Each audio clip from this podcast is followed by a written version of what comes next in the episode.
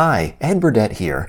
As we start this week's readings, I want to briefly say that this podcast is a labor of love that's funded entirely by listener donations. Each day of the week, we offer scripture readings, and every Friday, we include a devotional called Reap, where we read, examine, apply, and pray over a section of scripture. If you find value in what we offer, or if you'd like to help spread Bible resources across the world, would you consider supporting us financially? You can do that by visiting oneyearbiblepodcast.com slash give. Special thanks to our monthly donors who consistently and faithfully offer their support. Once again, that address is oneyearbiblepodcast.com slash give. Thanks for considering, and now for today's reading.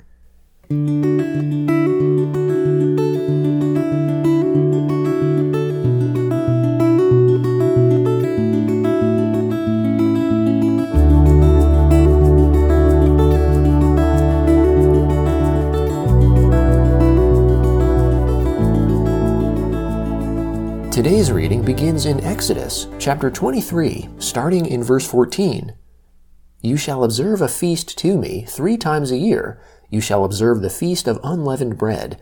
Seven days you shall eat unleavened bread, as I commanded you, at the time appointed in the month Abib, for in it you came out of Egypt, and no one shall appear before me empty and the feast of harvest, the first fruits of your labors, which you sow in the field, and the feast of ingathering at the end of the year, when you gather in your labors out of the field. Three times in the year all your males shall appear before the Lord God. You shall not offer the blood of my sacrifice with leavened bread. The fat of my feast shall not remain all night until the morning. You shall bring the first of the first fruits of your ground into the house of the Lord your God. You shall not boil a young goat in its mother's milk. Behold, I send an angel before you to keep you by the way, and to bring you into the place which I have prepared. Pay attention to him and listen to his voice. Don't provoke him, for he will not pardon your disobedience, for my name is in him. But if you indeed listen to his voice, and do all that I speak, then I will be an enemy to your enemies, and an adversary to your adversaries. For my angel shall go before you, and bring you in to the Amorite, the Hittite, the Perizzite, the Canaanite, the Hivite, and the Jebusite, and I will cut them off. You shall not bow down to their gods, nor serve them, nor follow their practices, but you shall utterly overthrow them and demolish their pillars. You shall serve the Lord your God, and he will bless your bread and your water, and I will take sickness away from amongst you. No one will miscarry or be barren in your land I will fulfill the number of your days. I will send my terror before you, and will confuse all the people to whom you come, and I will make all your enemies turn their backs to you. I will send the hornet before you, which will drive out the Hivite, the Canaanite, and the Hittite from before you. I will not drive them out from before you in one year, lest the land become desolate, and the animals of the field multiply against you.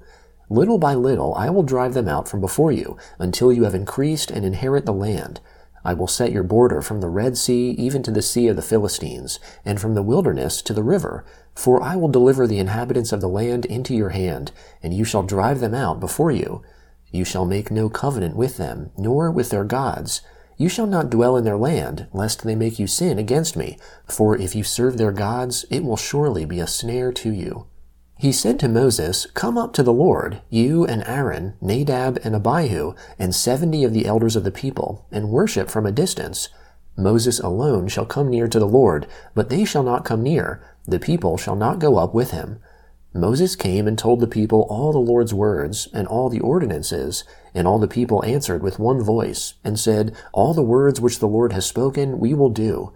Moses wrote all the Lord's words, then rose up early in the morning and built an altar at the base of the mountain with twelve pillars for the twelve tribes of Israel. He sent young men of the children of Israel who offered burnt offerings and sacrificed peace offerings of cattle to the Lord.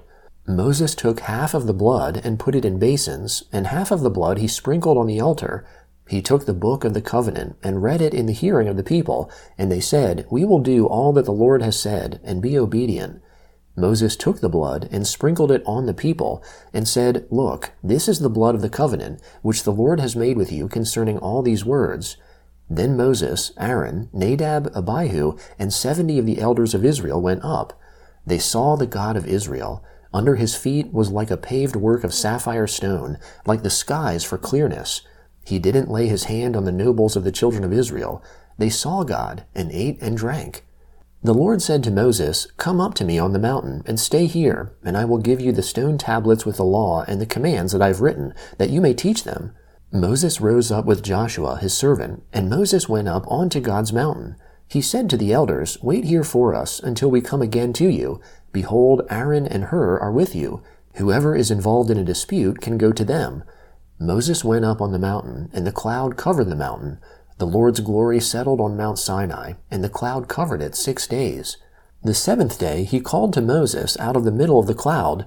The appearance of the Lord's glory was like devouring fire on the top of the mountain in the eyes of the children of Israel.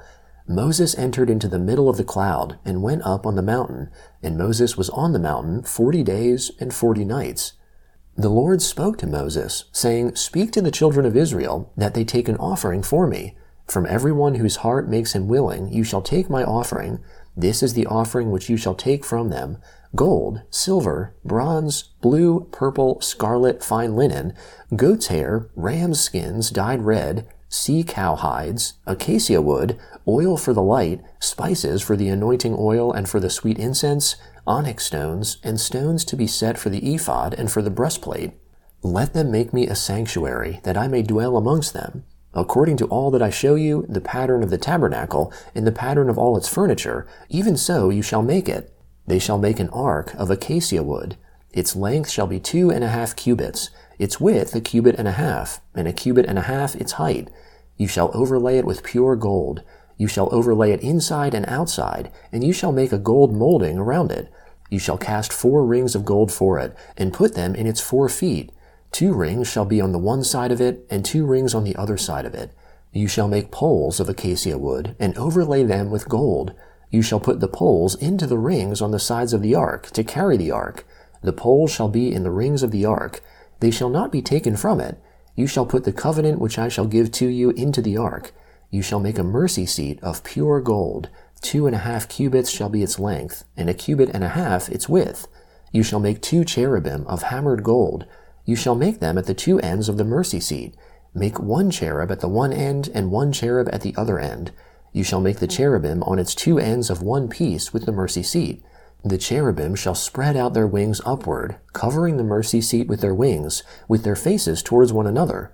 The faces of the cherubim shall be towards the mercy seat. You shall put the mercy seat on top of the ark, and in the ark you shall put the covenant that I will give you. There I will meet with you, and I will tell you from above the mercy seat, from between the two cherubim which are on the ark of the covenant, all that I command you for the children of Israel. You shall make a table of acacia wood. Its length shall be two cubits, its width a cubit, and its height one and a half cubits. You shall overlay it with pure gold, and make a gold molding around it. You shall make a rim of a hand width around it. You shall make a golden molding on its rim around it. You shall make four rings of gold for it, and put the rings in the four corners that are on its four feet. The rings shall be close to the rim, for places for the poles to carry the table. You shall make the poles of acacia wood, and overlay them with gold, that the table may be carried with them. You shall make its dishes, its spoons, its ladles, and its bowls, with which to pour out offerings. You shall make them of pure gold. You shall set bread of the presence on the table before me always. You shall make a lampstand of pure gold. The lampstand shall be made of hammered work. Its base, its shaft, its cups, its buds, and its flowers shall be of one piece with it. There shall be six branches going out of its sides, three branches of the lampstand out of its one side, and three branches of the lampstand out of its other side. Three cups made like almond blossoms in one branch, a bud and a flower, and three cups made like almond blossoms in the other branch, a bud and a flower. So for the six branches going out of the lampstand, and in the lampstand four cups made like almond blossoms, its buds and its flowers, and a bud under two branches of one piece with it, and a bud under two branches of one piece with it, and a bud under two branches of one piece with it, for the six branches going out of the lampstand. Their buds and their branches shall be of one piece with it, all of it one beaten work of pure gold, you shall make its lamps seven, and they shall light its lamps to give light to the space in front of it. Its snuffers and its snuff dishes shall be of pure gold. It shall be made of a talent of pure gold, with all these accessories. See that you make them after their pattern, which has been shown to you on the mountain. The Gospel of Matthew, chapter 24, beginning in verse 29. But immediately after the suffering of those days, the sun will be darkened, the moon will not give its light, the stars will fall from the sky, and the powers of the heavens will be shaken. And then the sign of the Son of Man will appear in the sky. Then all the tribes of the earth will mourn, and they will see the Son of Man coming on the clouds of the sky with power and great glory.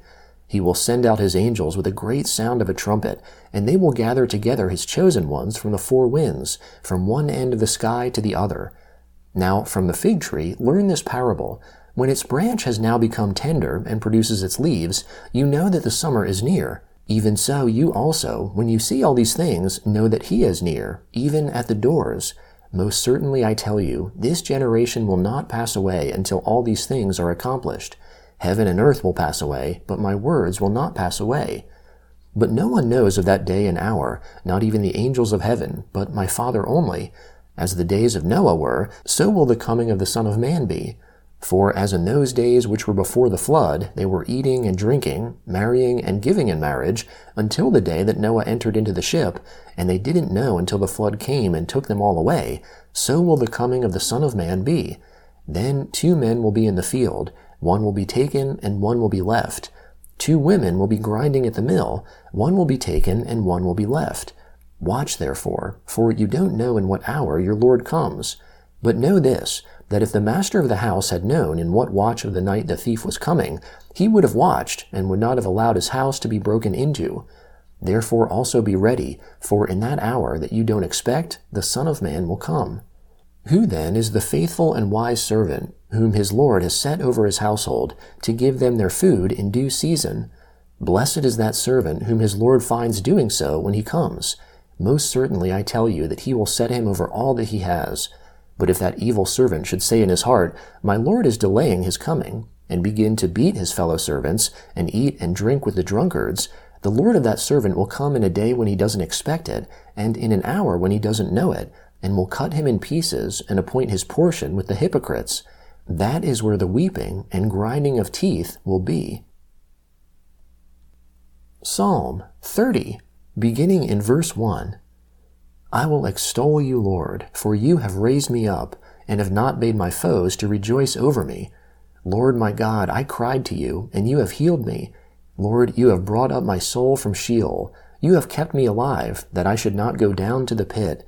Sing praise to the Lord, you saints of his. Give thanks to his holy name. For his anger is but for a moment, his favor is for a lifetime. Weeping may stay for the night, but joy comes in the morning. As for me, I said in my prosperity, I shall never be moved. You, Lord, when you favored me, made my mountain stand strong, but when you hid your face, I was troubled. I cried to you, Lord, I made supplication to the Lord. What profit is there in my destruction if I go down to the pit? Shall the dust praise you? Shall it declare your truth? Hear, Lord, and have mercy on me. Lord, be my helper. You have turned my mourning into dancing for me. You have removed my sackcloth and clothed me with gladness, to the end that my heart may sing praise to you and not be silent. Lord my God, I will give thanks to you forever. Proverbs chapter 7, beginning in verse 24. Now therefore, sons, listen to me, pay attention to the words of my mouth. Don't let your heart turn to her ways. Don't go astray in her paths, for she has thrown down many wounded Yes, all her slain are a mighty army. Her house is the way to Sheol, going down to the rooms of death.